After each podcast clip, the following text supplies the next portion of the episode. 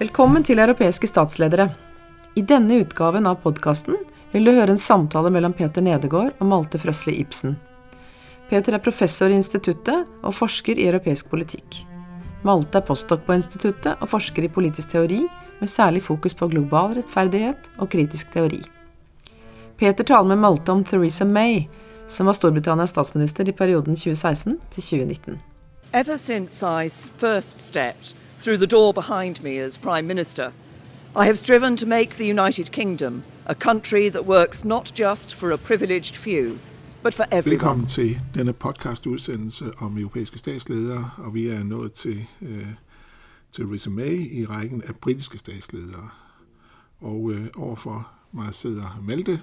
Vil du kort præsentere dig selv?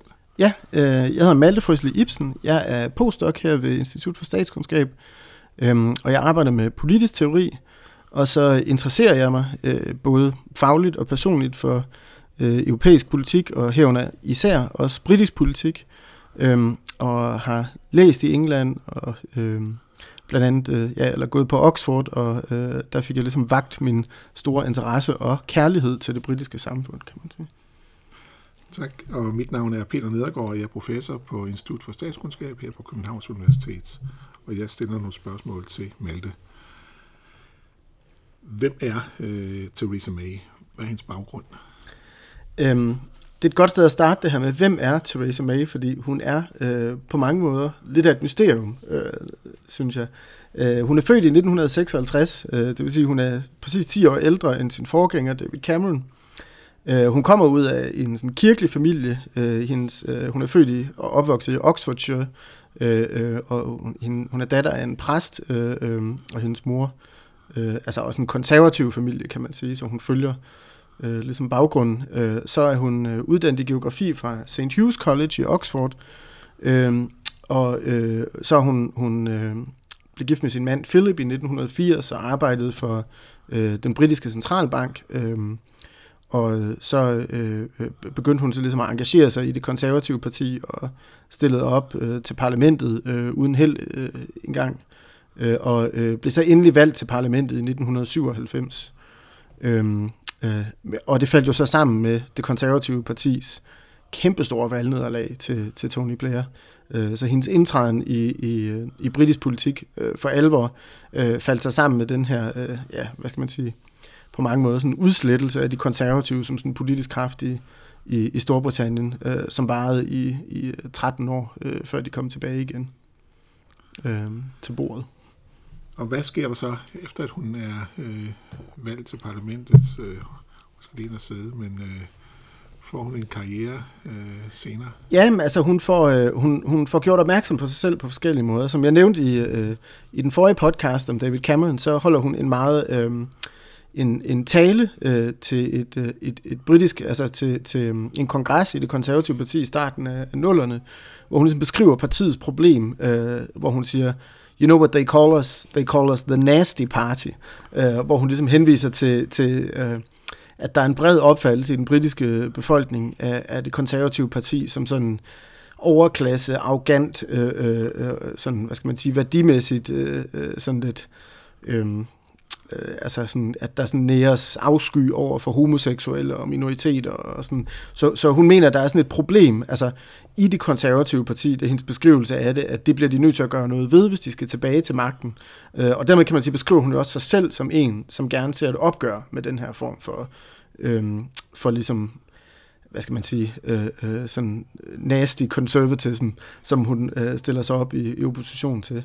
Og hun, hun omfavner meget tidligt øh, den, øh, kan man sige, den ideologiske retning inden for det konservative parti, som, som hedder One Nation Conservatism, og som går tilbage til den store sådan, viktorianske konservative statsleder Benjamin Disraeli, øh, og som på mange måder sådan, det, kan man sige, det er en, en slags doktrin, han, han formulerer øh, øh, som et svar på industrialiseringen, som det konservative parti svar på industrialiseringen. Altså hvor øh, man langsomt har, så at sige, arbejderbevægelsen og Labourpartiet, ikke, ikke det Labourparti, vi kender i dag, men forskellige partier, der ligesom former sig som sådan nogle mere radikale opgør med klassesamfundet under industrialiseringen. Man har jo blandt andet Karl Marx, der sidder i London og skriver øh, forskellige skrifter og, og øh, øh, manifester og opildner arbejderklassen til revolutionær modstand, øh, så øh, formulerer øh, Disraeli, den her øh, store øh, konservative viktorianske leder, øh, en, en, en, hvad skal man sige, en ideologisk øh, øh, program eller, eller doktrin for det konservative parti, som et parti, som skal hæve sig over klasseskæld på en eller anden måde i det britiske samfund, øh, og som skal øh, tage vare på arbejderklassen, øh, øh, ud af, hvad skal man sige, i en eller anden forstand en, et hensyn til det britiske samfunds sammenhængskraft. Øh, øh, og øh, det er en, en, kan man sige, sådan en, en doktrin, som, som, det, som det konservative parti sådan lidt er trådt ind og ud af, kan man sige. Øh, de har øh, altid, øh, hvad kan man sige, stået et sted imellem at være et, et klasseparti, altså et overklasseparti på mange måder, øh, og så øh, et parti, som, som havde en stærkere sådan, social øh, øh, orientering, og hvor den her One Nation Conservatism er en, hvad skal man sige, det er måske det, som øh, man i USA øh, vil kalde for sådan compassionate conservatism, øh, altså med, øh, som man for eksempel forbinder med øh, øh, den første Bush-præsident. Øh, øh, og øh, det, det, det er meget, øh, der ligger øh, Theresa May så meget klart inden for den her retning, kan man sige. Og så, øh, hvad sker der så under øh, Cameron-regeringen, da han kommer til? Hvad bliver hans... Øh... Ja, hun får en meget, meget øh, prominent post i Camerons regering. Hun bliver indrigsminister, øh, og øh, noget af det, der sådan er kendetegnende for... Altså, der er en arbejdsdeling inden for det konservative parti på det her tidspunkt, at, at øh, Cameron, han er sådan øh, den her wonderboy på mange måder, som stiller sig op og siger en masse øh, sådan lidt progressive ting om det ene og det andet. Øh, og Theresa May, hun får så lidt øh, opgaven, som sådan, hvad skal man sige skrabmoster i den her regering. Hun, hun er indrigsminister, og noget af det, som hun især bliver, øh, hvad skal man sige, kendt for, eller som folk især lægger mærke til i den her periode, det er, at hun kører en ret hård linje over for indvandrere i det britiske, i det britiske samfund. Øh, og der er selvfølgelig sådan nogle begrænsninger især i, i kraft af EU, i forhold til, hvor, hvor hård en linje hun kan køre over for især østeuropæisk arbejdskraft. Øhm, men, men noget af det, som kommer til at kendetegne hendes periode som indrigsminister, er jo blandt andet, øh, altså, hvad skal man sige, man har, det er jo stadigvæk i, i øh, det er jo stadigvæk i slipstrømmen af 11. september og terrorangreb i 2005 og så videre, så hun, hun, hun kører sådan en ret hård linje på mange måder, øh, både over for indvandring og i forhold til sikkerhedspolitik internt øh, i det britiske samfund, og hun kommer til at, altså hun bliver en mere og mere magtfuld figur øh, øh, i øh, det konservative parti og i britisk politik i det hele taget, men hun kommer også til at fremstå sådan lidt paradoxalt, ikke nødvendigvis som sådan en nasty, altså ikke som sådan en nasty conservative, men hun kommer til at fremstå som en, en hård lederskikkelse øh, på en eller anden måde, øh, øh, som, som øh, rigtig mange øh, hvad skal man sige, minoritetsgrupper og venstrefløjsgrupper osv. Øh, bliver meget vrede på i den her proces. Øh, og øh, og øh, det, det, det kan man sige, det, det, det er måske på nogle måder en, en, øh, en lidt sådan unfair øh, rolle, hun, hun får skåret ud til dels af Cameron og af sig selv, men det er måske også meget kendetegnende. Jeg startede med at sige, at Theresa May er sådan lidt et mysterium, øh, og øh, der mener jeg sådan set også, at det kan godt være lidt svært at finde en rød tråd i Theresa Mays politiske liv. Det kan godt være lidt svært at se, hvor hvad det faktisk er, der er sådan hendes, øh, øh hvad skal det fundament, hun står på, på en eller anden måde. Fordi man kan sige, hvor hun, øh, øh, altså, i starten af, af nullerne ligesom øh, gjorde så meget, altså, øh, hvad skal man sige, gjorde opmærksom på sig selv som repræsentant for den her mere sådan progressive eller liberale konservatisme, som Cameron han ligesom bragt, øh, bragt øh, eller kom til magten på. Så, øh, øh, så senere hen, så, så tager hun så den her sådan noget hårdere drejning, og man kan sige, det, det, det, det afspejler nok, det er i hvert fald den beskrivelse, man får fra, fra, fra sådan, altså folk, der, der har været tæt på hende, øh, og, og forskellige aktier. Det afspejler måske en, en politikertype, som måske ikke nødvendigvis har... Øh, øh, øh, altså som ikke, hvad skal man sige, er præget af, af sådan en, en meget, meget klar ideologisk forestilling om, hvad hun vil, men måske i meget høj grad øh, er en slags politikertype, der er styret af, af sådan konsekvens. Altså det, hun gør, det er, at hun beslutter sig for noget, og så følger hun det til dørs. Næsten koste, hvad det vil. Øh, altså så, så øh, tillid er kerneord for, eller kernebegreb for hende, tror jeg. At man, når man lover vælgerne noget, så skal man holde det. Øh, og det er jo også noget af det, som, som hvad kan man sige, har spillet sig ud i øh, de senere år, øh, hvor hun har spillet en helt central rolle i britisk politik, øh, er, at, øh, at hun er helt tydeligt en, en, en kvinde, som når hun har sat sig noget for, så kan hun altså ikke lige skubbe sig pinden. Hun er en, en, øh, en, en meget, meget stærk politisk kraft på mange måder. Øh, overraskende stærk, tror jeg, mange har, har, har, altså mange har været overrasket over det. Øh, men måske også med tendens til sådan lidt tunnelsyn.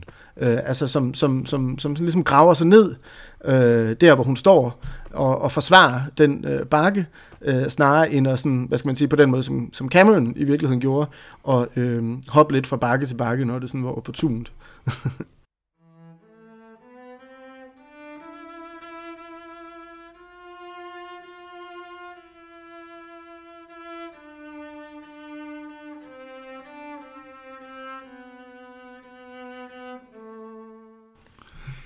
Så bliver hun øh, premierminister øh, efter, at Cameron træder tilbage efter nederlaget øh, ved folkeafstemningen. Og, og hvad sker der så derefter?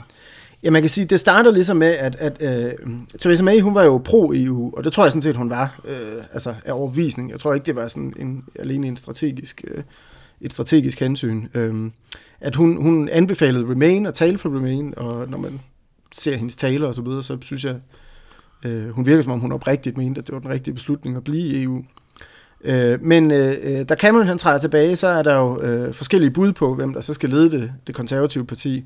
Og dem hun er overfor er jo øh, Boris Johnson, øh, øh, som øh, på det her tidspunkt, ligesom, hvad skal man sige, han har satset alt i en, en sådan lidt, hvad skal man sige, ikke nødvendigvis særlig generøs fortolkning af, af Boris Johnsons øh, øh, dispositioner op til, til, til den her folkeafstemning om britisk EU-medlemskab, men som en, som er meget, meget udbredt i britisk politik, inklusive det konservative parti, er, at han vælger at støtte Leave-kampagnen, dybest set, øh, fordi han ser det som en vej øh, for sig selv til at, at nå formands- og premierministerposten.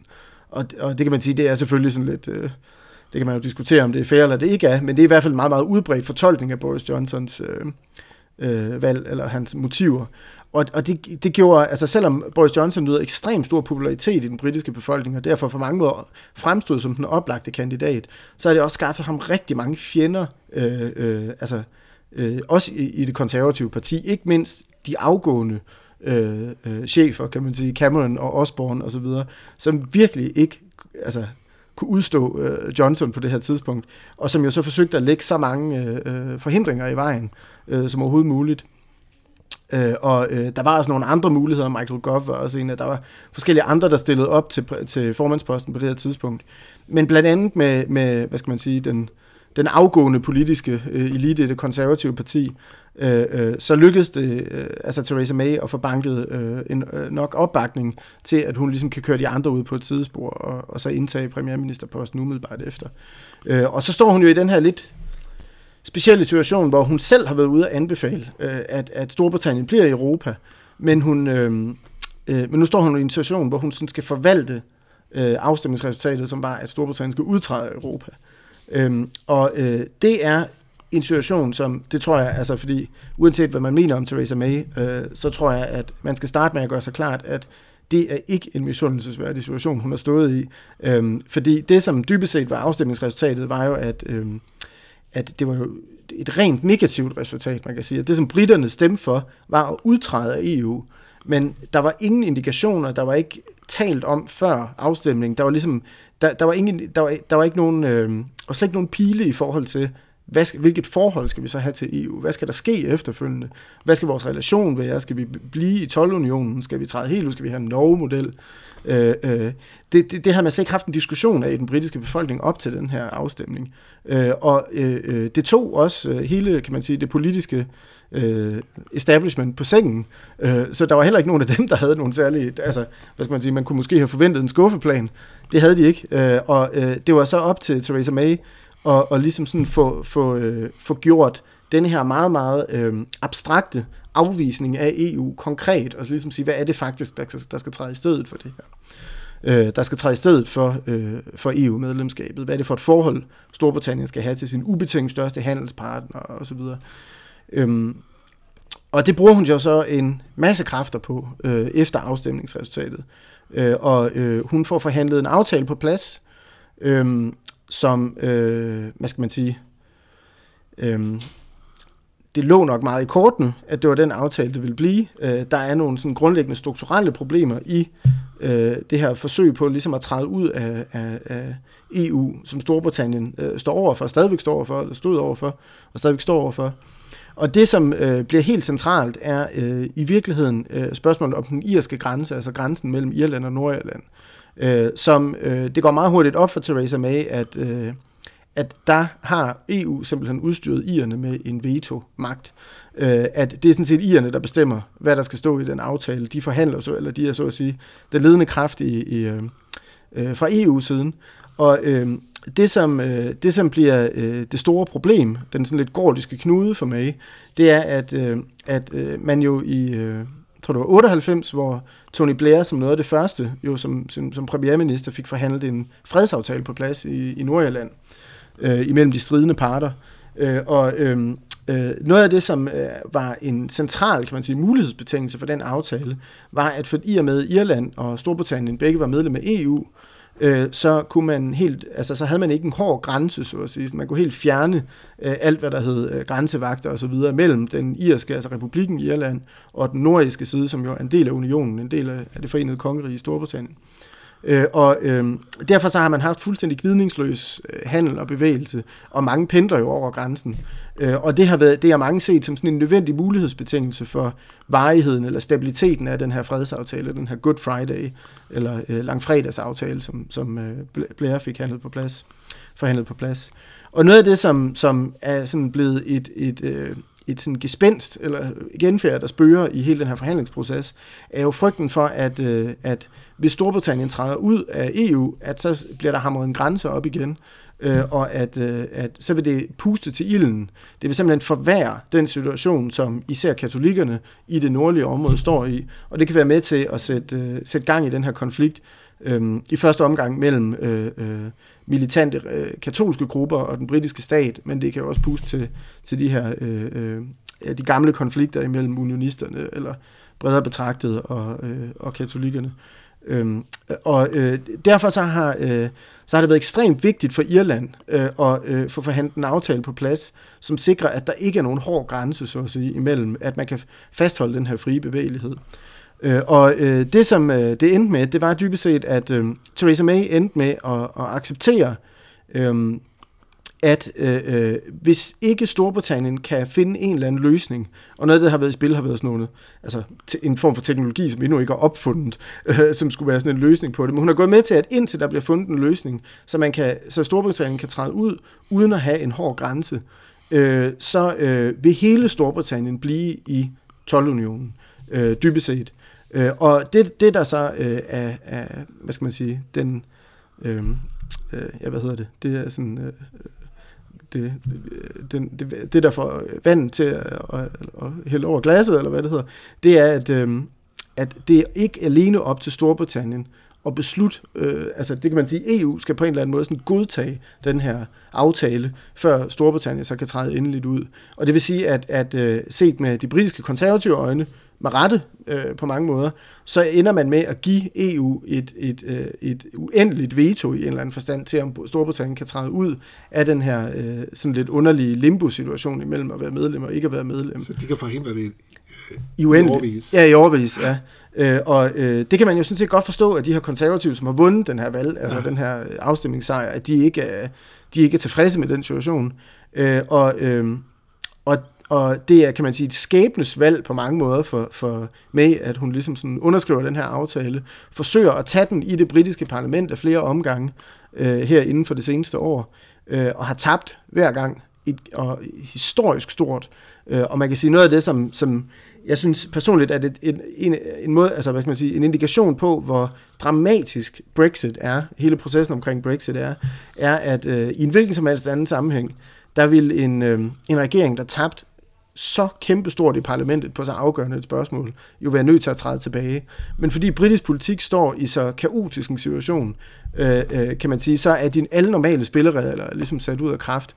Øh, så øh, på mange måder, så kan man sige, Theresa May er i dag, fordi hun har tabt den her aftale, hendes bud på, hvad skal Storbritanniens forhold til EU være, øh, er der simpelthen ikke flertal for i parlamentet. Og hendes håb var, at så jo længere og længere hun ventede, jo tættere de kom på den her øh, udtrædelsesdato, som de jo selv sat for sig selv i marts øh, i år, øh, øh, som de jo selv sat for sig selv ved at aktivere den her artikel 50 i, i, i traktaten. Så hun håbede på, at jo tættere de kom på den der øh, såkaldte øh, cliff edge, eller at, at, at så, vil, så var der nogle af de konservative, der ligesom ville bakke op om hende. Og der kommer også flere til, altså, øh, øh, men, men ikke nok til at få den igennem.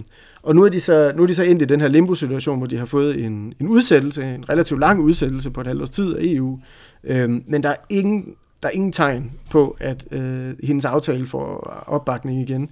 Og lige nu der befinder de sig i en situation, hvor de forsøger at lave en bred aftale, altså hen over midten sammen med Labour, eller hun, hun står... Øh, Øh, hun, hun, hun står ligesom i spidsen for forhandlinger sammen med Jeremy Corbyn, Labour-lederen, hen over midten, om at finde en anden model, altså hvad, en model, man kan finde flertal for i parlamentet, hvor man ligesom definerer, hvad er vores forhold til EU fremtid eller fremover. Øh, men hvad jeg kan høre, både, eller hvad jeg kan læse i pressen, og hvad jeg kan høre på de folk, jeg kender, som ligesom er, er tæt på noget i britisk politik, så, øh, så ligner det ikke, at, at, at der rigtig øh, kommer noget ud af det. Øh, og noget af det, som, øh, hvad kan man sige, noget af det problem, som May står i, er også, at hun lovede jo faktisk at gå af øh, øh, i juni. Øh, øh, øh, og det gjorde hun, kan man sige, på betingelse af, at der var opbakning til hendes aftale. Men når først man øh, ligesom indikerer, at nu er det altså ved at være slut, så kan man sige, som politiker, så, så, øh, så begynder gribene altså at, at, at, at flyve rundt om en, ovenover en. Og, øh, og det vil sige, at hun står i en stærk svækket position. Jeg kan, så sent som i går, der havde en af de store øh, konservative britiske aviser, øh, Øh, en, en central historie om, øh, skal med ikke snart ud, og hvornår sker der noget. Øh, altså, så hin, hin, hun, er, hun hænger nok, altså hun, hun sidder på lån tid, tror jeg. Øh, og spørgsmålet er jo så, hvor lang tid hun kan blive ved med at, at, at fortsætte, og om, om hun kan nå at følge den her forhandlingsproces til dørs. Det er lidt den situation, hun står i nu, kan man sige. Har hun beskæftiget sig med andre ting end, øh, end øh, Brexit, øh, siden hun trådte til? Altså det kan man næsten ikke sige, synes jeg, fordi det har været så totalt dominerende et, et problem for Storbritannien, altså man kan sige, eller en udfordring for Storbritannien, at noget af det, som, som er kendetegn, altså man kan sige, det er jo også, det er igen for, uh, altså, hvad skal man sige, jeg, jeg, jeg mener, at der er mange grunde til at, at, at kritisere Mays uh, premierminister, eller hvad skal man sige, premiership, uh, men, men, uh, men hendes situation blev heller ikke nemmere af, kan man sige, at, at, øh, at, at samme år, altså det vil sige få måneder efter, at øh, Storbritannien øh, stemte for at træde ud af unionen af EU, der øh, blev der valgt en, en, en amerikansk præsident, Donald Trump, som jo nok bedst kan beskrives som en form for merkantilist, øh, som er sådan, altså en tilbagevenden til en, øh, en amerikansk præsident, øh, som, som i virkeligheden ser verden meget alene ud for det spørgsmål, tjener det amerikanske økonomiske interesser i relativt sådan snæver sigte. Øh, øh, og øh, selvom han så ligesom sådan lovede øh, Storbritannien, at han ville give dem en fantastisk øh, handelsaftale, øh, og, Bray, og, nej, slutter, og, og May hun ligesom har forsøgt at kultivere det her forhold til Trump, øh, så er han jo en, en, en upålidelig ven på mange måder, og de har været kastet ud i forskellige kriser i, i forhold til også af kritik, og han er blevet sur og så videre. Han har kritiseret hende for ikke at gøre, som han foreslog, og, øhm, og øh, der er meget, meget få, der reelt tror på, at, at hvis øh, Storbritannien lykkes med at træde ud af unionen, at Donald Trump han så står og venter med en fantastisk frihandelsaftale, fordi at øh, det eneste, de eneste, der står til at vinde på sådan en frihandelsaftale, er sådan set Storbritannien. Øh, og øh, det, det, altså, det er i hvert fald, der er grund til, hvis man ser på Trumps øh, historik som præsident og stille spørgsmålstegn ved, ved, ved den udsigt. Øhm, ja, man kan sige sådan helt grundlæggende, så, så har hun jo været fuldstændig optaget. Det er også noget af det, der er, er karakteristisk ved Brexit, det er, at britisk politik er i dag på mange måder, altså det er et kaos, der er mange britter, der er vildt utilfredse med den her situation, der er vrede over, at jamen okay, altså selv dem, der stemte leave, eller der stemte remain, der er mange af dem, der er sure over, at jamen, nu bliver der stemt leave, og hvorfor bliver der ikke gjort noget, og hvad sker der, og hvorfor kan, øhm, hvorfor kan, hvorfor kan politikerne ikke tage sig sammen og få en aftale banket på plads, og så komme ud af EU. Øh, og noget af det, som gør Mays situation meget, meget lidt misundelsesværdig, er jo, at hun et år efter afstemningen udskrev valg, øh, fordi hun håbede på at forbedre sin forhandlingsposition, altså få et større flertal. Øh, og dybest set så var hendes, øh, hendes play der, eller hvad skal man sige, det hun forsøgte at gøre, var i virkeligheden at mindske øh, den euroskeptiske, EU-skeptiske højrefløjs magt over hendes forhandlingsposition. Det var sådan set det, hun håbede på, øh, at, at, at gøre sig selv stærkere og mere uafhængig af dem, at, at, at, og dermed også, så at sige, sådan, få mere kontrol med de konflikter, der er inden for det konservative parti. Og så skete der jo præcis det modsatte. Øh, hun mistede sit flertal øh, og, og gik tilbage og tabte en masse autoritet også i processen, og styrkede ikke bare, øh, ikke bare øh, øh, den, hvad skal man sige, den EU-skeptiske højrefløj i partiet, men også øh, unionisterne, altså hun blev nødt til at, at tage et unionistparti med. Øh, det skal vi lige have. Hvem er det?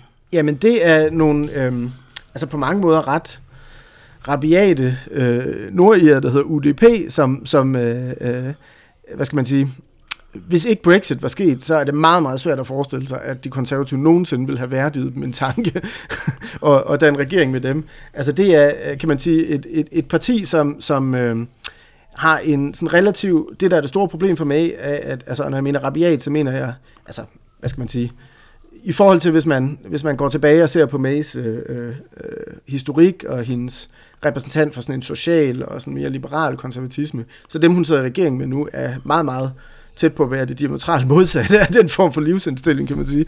Øh, øh, og øh, de, øh, de har... Øh, de har, kan man sige, en meget, meget absolutistisk tilgang til spørgsmålet om den her irske grænse. De vil under ingen omstændigheder acceptere, at der bliver øh, øh lavet forskel på øh, øh, Nordirland og Storbritannien. Så man kan sige, det hun har fået øh, øh, bakket sig selv ind i, er sådan set en situation, hvor det er blevet endnu sværere for hende. Hun er, hun er kommet i en situation, hvor det er endnu sværere for hende at ligesom sådan agere fleksibelt i forhandlingerne med EU, fordi at øh, hendes øh, juniorregeringspartner insisterer på, under alle omstændigheder, at der ikke må laves nogen forskel, der må ikke forskelsbehandles på nogen som helst måde imellem Nordirland og resten af, af det forenede kongerige, altså United Kingdom. Øhm, og øh, Øh, og, og, og det har jo gjort hendes forhandlingsposition endnu sværere, kan man sige. Øh, hvad, øh, hvad var det for en forskel, der kunne øh, komme til at øh, blive iværksat der? Jamen, man kan sige, at noget af det, som... Altså, det er ikke sikkert, hun har haft lyst til det, men hvis, ikke hun havde, hvis, hvis hun havde haft sit flertal, så kunne hun jo teoretisk set have sagt, at vi drager grænsen imellem Nordjylland og, og resten af unionen, kan man sige. Og det er jo ikke... Altså, det har hun helt sikkert ikke... Øh, det, det havde også mødt stor modstand internt i det konservative parti. Men det faktum, at det i praksis ikke har været en mulighed for hende i forhandlingerne at have det i spil, fordi alle har vidst, at hun var afhængig af et parti, som ville veto det lige med det samme, øh, har jo alt andet lige forværret hendes, hendes øh, forhandlingsposition, kan man sige. Øhm, så så øh, øh, øh, altså, hun har haft øh, nogle meget, meget stærke interne begrænsninger på sine muligheder for at navigere i det her nordiske spørgsmål øh, i kraft af den her regeringsdannelse, øh, som, som EU jo også, kan man sige, altså som har på den anden side forbedret EU's forhandlingsposition og gjort det nemmere for irerne, altså republikken Irland, ligesom sådan at, at stå fast på deres løsning og ikke rokke sig en meter. Øhm, og det har præget hele, hele processen på mange måder. At May, hun er gået Altså hun har ligesom hele tiden henvendt sig til den britiske befolkning og sagt, stol på mig, jeg skal nok få styr på det her. Øh, men hun har reelt stået i så svær og begrænset en forhandlingssituation, at, at selv, selv hvis hun havde været verdens dygtigste forhandler, så er det svært at se, at, øh, at hun kunne have gjort det meget bedre, end det resultat, det er blevet til. Og den aftale er der simpelthen bare ikke flertal for i, i det nuværende britiske parlament. Øhm, så, så på den måde, så sidder hun fast. Det gør hun.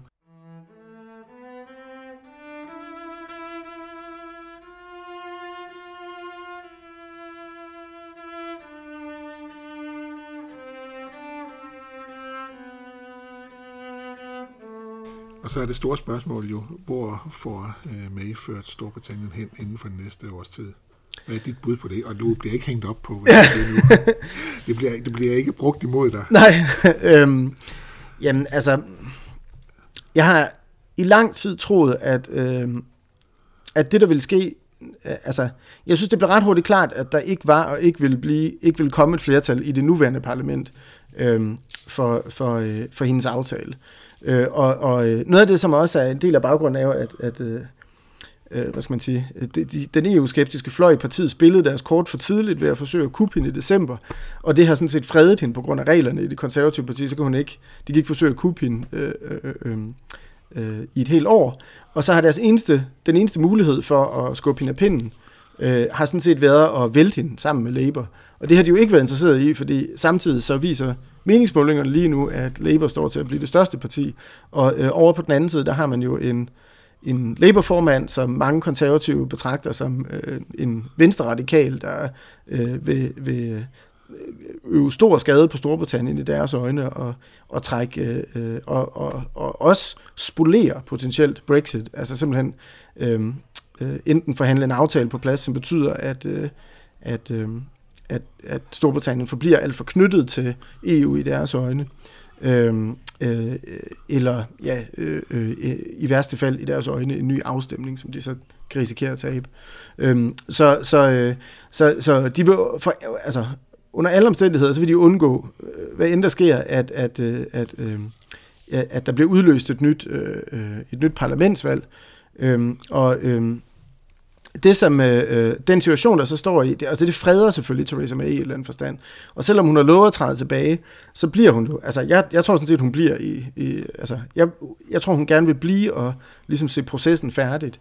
Og, og det som jeg hele tiden har tænkt, altså jeg min tillid til, at det bliver svækket, men det som jeg hele tiden har tænkt var, at, at det som der er flertal for i parlamentet, hvis man bare ser på mandaterne, øh, det tror jeg sådan set er en, en blødere aftale, altså noget, der minder om en, øh, Norge-model i en eller anden form, øh, øh, øh, hvor Storbritannien bliver i 12-unionen og, øh, og så videre, øh, men, men, øh, og indretter sig på en masse EU-lovgivning og så videre. Og det er selvfølgelig klart, at det vil gøre øh, øh, øh, den såkaldte European Research Group, altså de øh, EU-skeptiske Tory'er, rasende, øh, øh, fordi at øh, det tager jo, så at sige, deres Brexit fra dem.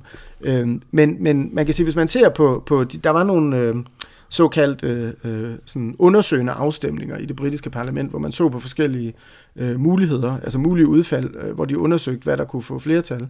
Og det var netop de her forskellige, sådan, altså Norge-modellen og forskellige afskygninger af det der lidt blødere Brexit, øh, som, som, øh, øh, som, som var tættest på at, at kunne nå et flertal.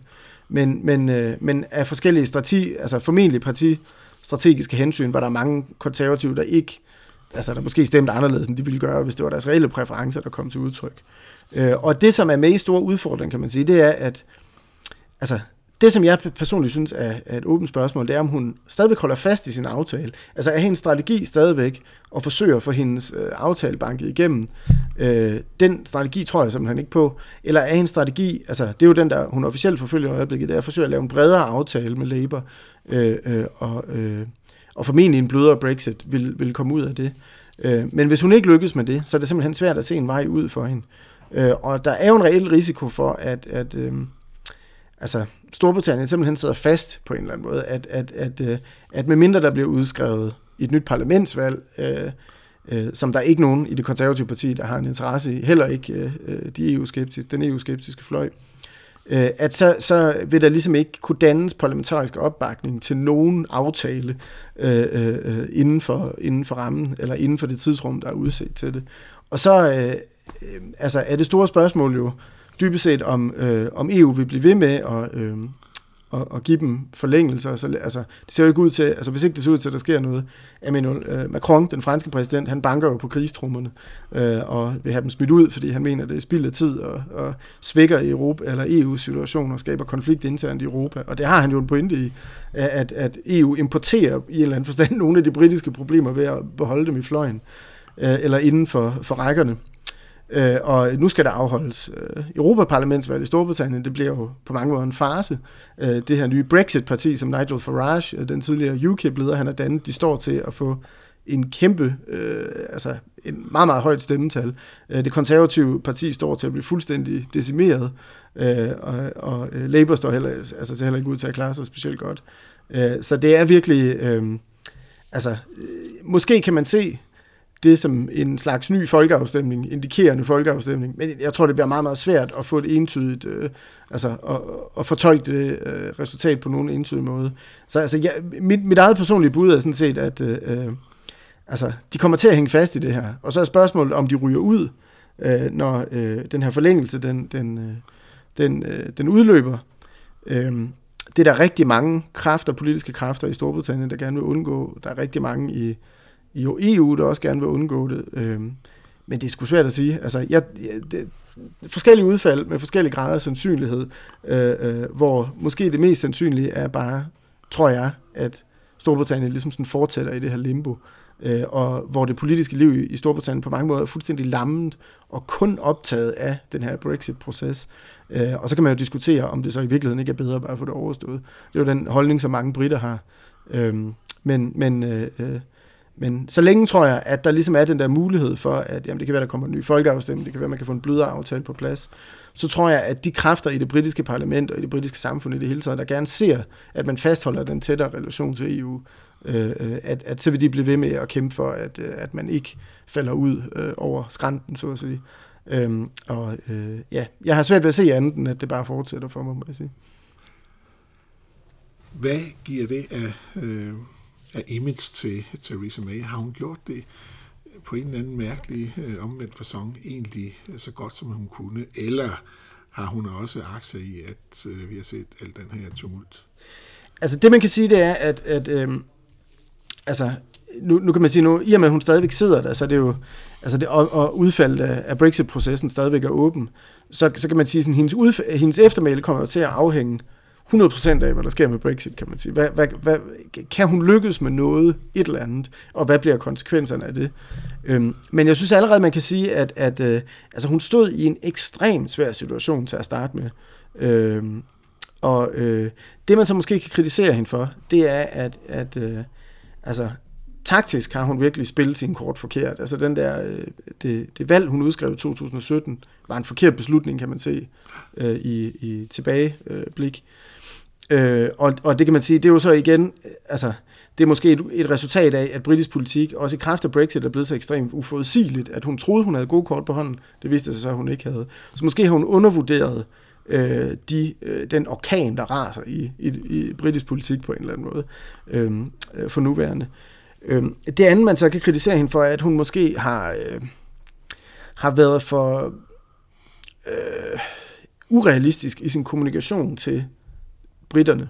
Altså hun har hele tiden ligesom fortalt dem, at, øh, at øh, der nok skulle komme gode løsninger, og hun havde styr på det. Og i virkeligheden så har hun jo nok godt selv kunne se, at hendes forhandlingssituation har været meget, meget svag. Øh, også meget svagere, end hun går udtryk for. Øh, og det kan man sige, det er jo selvfølgelig en del af forhandlingsspillet. Det er, øh, øh, så, så det komplicerer det. Men stadigvæk så mener jeg, at, at øh, hun har fået bygget nogle forventninger, hun har fastholdt nogle forventninger til det her øh, udfald, som måske øh, har været svære for hende at kunne levere på. Det er den anden ting, man måske kan, kan kritisere hende for. Øhm, og så den sidste ting er måske det her, som jeg snakkede om før med, at hun... Øh, at jeg synes, man ser en, et, et billede tegne sig af en premierminister, som måske lider af øh, altså tunnelsyn, eller, eller sådan lidt skyklapper for, for, for øjnene på nogle måder.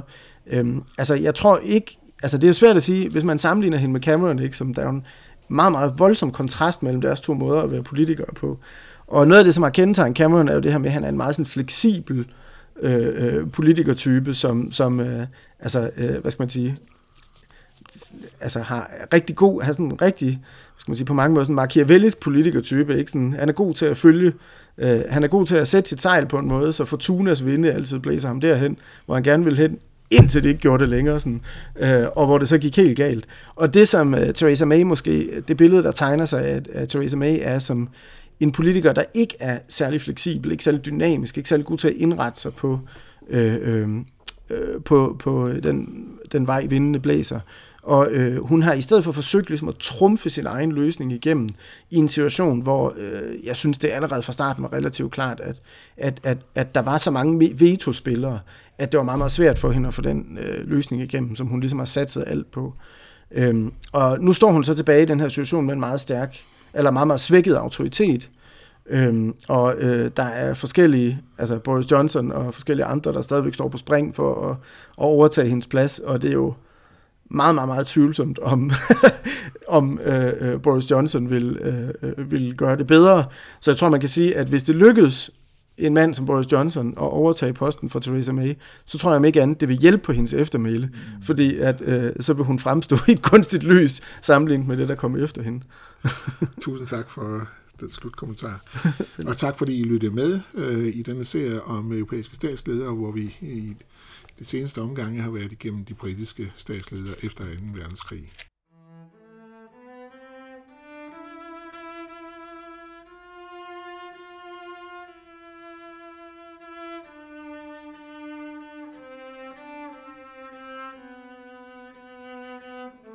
Hej Malte. Hej. det her er jo et lidt sådan specielt afsnit, vi lige har lyttet til, fordi der er sket en del ting siden sidst. Vil du ikke prøve at øh, forklare lidt, hvad der er sket? Jo, øhm, ja, det må man sige. Øhm, vi optog jo afsnittet i foråret 2019, det vil sige før øh, Theresa May, altså som det fremgår af, af samtalen med Peter, før Theresa May hun trådte tilbage som premierminister. Øhm, og det gjorde hun sidst i maj, så vidt jeg husker. Øhm, det er lidt noget med at holde styr på alle de her datoer. Øhm, men hun trådte i hvert fald tilbage, fordi hun øh, havde forsøgt at få sin aftale igennem parlamentet tre gange, og få den vedtaget, øhm, og så ville hun så prøve en fjerde gang. Øh, men der mødte hun simpelthen for stor opposition internt. Øh, centrale figurer i hendes regering begyndte at træde tilbage, øh, og der blev sådan ligesom åben, åbent oprør mod hendes, øh, hendes lederskab, øh, både for partiet og som premierminister, og derfor så trådte hun tilbage der sidst i maj. Hvad er det, der har overrasket i den her proces, der er sket? Og sådan, hvordan ser man på Theresa May nu? Jamen altså man kan sige, hvad, det der er sket, det er jo dybest set, at, øh, at det her, øh, det dilemma, eller hvad skal man sige, som, som May hun ligesom skitserede, det var sådan, det er min aftale eller ingen aftale. Så det er min aftale, eller også så er det en hard Brexit. Det viser jo, at Johnson, han kunne noget andet, så at sige. Sådan. Dybest set, så kan man sige, sådan, der var ikke flertal for Theresa Mays aftale, i hvert fald ikke, da hun fremsatte den. Øh, og så fik øh, øh, Johnson så forhandlet en ny aftale på plads, som ikke, som, som kom udenom den her backstop. Altså som dybest set kom udenom den her situation, hvor hele Storbritannien eller hele det forenede kongerige kunne ende i, i altså kunne dybest set ende med at være sådan, i sådan et pseudomedlemskab af EU på uendelig tid, øhm, hvis ikke de fik det her irske spørgsmål sådan ligesom forhandlet på plads. Øh, og det, det, var, det var der simpelthen så bred modstand mod, at, øh, at det var der ikke flertal for. Øhm, og øh, det, Johnson han viste jo så, at der var et alternativ. Men det alternativ, der var, var jo så, så at sige, at gøre noget, som alle, ingen havde forventet, at han ville gøre, eller som i hvert fald øh, kun var muligt, tror jeg, fordi at Brexit på det tidspunkt virkelig havde nået sådan et eksistentielt øh, trusselsniveau nærmest for sådan det, det britiske demokrati, og, øh, øh, øh, altså, altså hvor man ligesom siger, okay, det her det er så vigtigt at få igennem, og, vi, og konflikterne er så dybe, øh, at øh, vi er villige til at ofre Nordirland, dybest set. Øh, for som er noget, som altså, tidligere i processen, hvor vandene ikke øh, gik så højt, så at sige, eller hvad hedder, bølgerne ikke gik så højt, der er det svært at forestille sig, at Theresa May kunne have haft opbakning til at sige det, så at sige. Så da hun sagde, der er aldrig nogen britisk premierminister, der nogensinde vil ofre Storbritanniens strukturelle integritet osv., så, så var det formentlig rigtigt på det tidspunkt, men det viser sig så at senere, at Johnson han kunne gøre det, Øhm, og det har selvfølgelig både noget at gøre med hans person og, og den position, han indtog i Brexit-processen, men også noget at gøre med, at, øh, at simpelthen, at på det her tidspunkt, der var, øh, der var øh, Brexit blevet til sådan et live or die issue nærmest i britisk politik.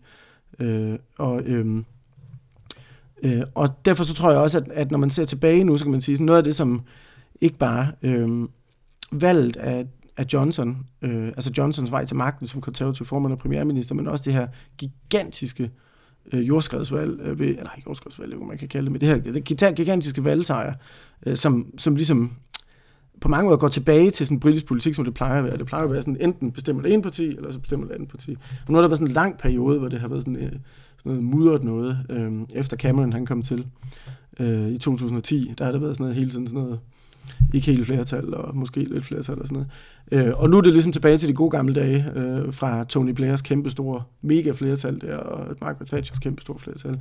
Ja, så det, det han lykkedes med, det var, at han fandt ligesom en vej ud øh, som han kunne samle et flertal omkring, og så løse det her problem. Og det var det samme, altså den her træthed også af Brexit, det tror jeg også var noget af det, der gør sig gældende i, i valgkampen, eller i valget, ved valget i december. Det var, at der er så mange britter, der simpelthen er så trætte af det her, og sidder fast i det her, øh, og som også er, altså er blevet bange for det, at, at det, er blevet, det er blevet en utrolig voldsom proces, ikke, med enormt dybe konflikter. Øh, og, han, og Johnson, det var så åbenlyst, at Johnson, han tilbød ligesom en, jeg kan løse det her for jer nu. Øh, så øh, et af spørgsmålene er, og det, bliver, det kan man jo så komme til, det kommer vi til at se næste gang, ved næste valg, om jo så 4-5 år, øh, øh, med en ny Labour-leder og så videre, så, så bliver det spændende at se, hvor mange af dem, der har stemt, som, er, som, er, som så at sige, gamle Labour-stemmer, der nu har stemt på, øh, på de konservative, som så at sige bare har lånt deres stemme til de konservative, øh, for at, øh, ja, for ligesom at få det her afsluttet øh, og hvor mange der reelt faktisk er blevet konservative, sådan en mere øh, grundlæggende politisk forstand. Jeg tror, der er en del af dem, som bare sådan, så at sige, har lånt øh, deres stemme for at få det afsluttet. Så jeg tror, det som, det som, er, det, som er den store, altså det som, ligesom, det, som man tager tilbage så det, som sådan ændrede sig i processen, det var, at Theresa May, hun blev ved med at fremlægge en aftale, som der bare ikke var, var flertal for. Øhm, og så blev Johnson valgt, og på grund af hans position, og hans person også, øhm, så kunne han forhandle en aftale hjem, også, men ikke kun på grund af hans person, jo også på grund af hans position og hans øh, person, men også på grund af den sådan, det kritiske niveau, øh, altså det, det, dybden af krisen på det her tidspunkt, så kunne han også øh, øh, præsentere et forhandlingsresultat og få det igennem det britiske parlament og samle flertal, stort flertal bag det øh, i den britiske befolkning, øh, som øh, hvis man går nogle måneder tilbage, formentlig ville have været langt, langt sværere for Theresa May. Øh, så på den måde, så kan man sige, at Theresa Mays mange nederlag måske var en nødvendig forudsætning for, at, at Johnson han ligesom kunne komme igennem det her, fordi det er hendes, øh, så at sige, sådan, det her robrødsarbejde, altså også stor del af den aftale, som hun forhandlede på plads, er gået direkte over i, altså er sådan set den, som, som Johnson fik vedtaget, hvor det virkelig er det her Irish backstop spørgsmål, der sådan er den store forandring. Øh, men der kan man sige, at, at, øh, at, at hendes mange nederlag og ydmygelser på en eller anden måde banede vejen for, at Johnson han så kunne komme ind og ligesom sige, okay, nu er der virkelig en fastlåst situation, og bølgerne går ekstremt højt, og alle folk er bange for, at der skal udbryde vold og social uro og sådan noget i gaderne, og højst ret blander sig, og der er forfatningskrise, forfatningskamp. Demokratiet er sådan i spil. Folk snakker om, at, det, at, der, at der blev begået kup og sådan noget. Ikke? Det var det retoriske niveau, vi var oppe i. Sådan. At, øh, der tror jeg simpelthen også bare, at, øh, at, øh, at, at Johnson, han så at sige, var den rette mand på det rigtige tidspunkt, øh, med en aftale, som øh, ja, sådan kunne gøre en ende på hele det her. Øh, så jeg tror måske, det er noget af det, der sådan ligesom har ændret sig, så at sige.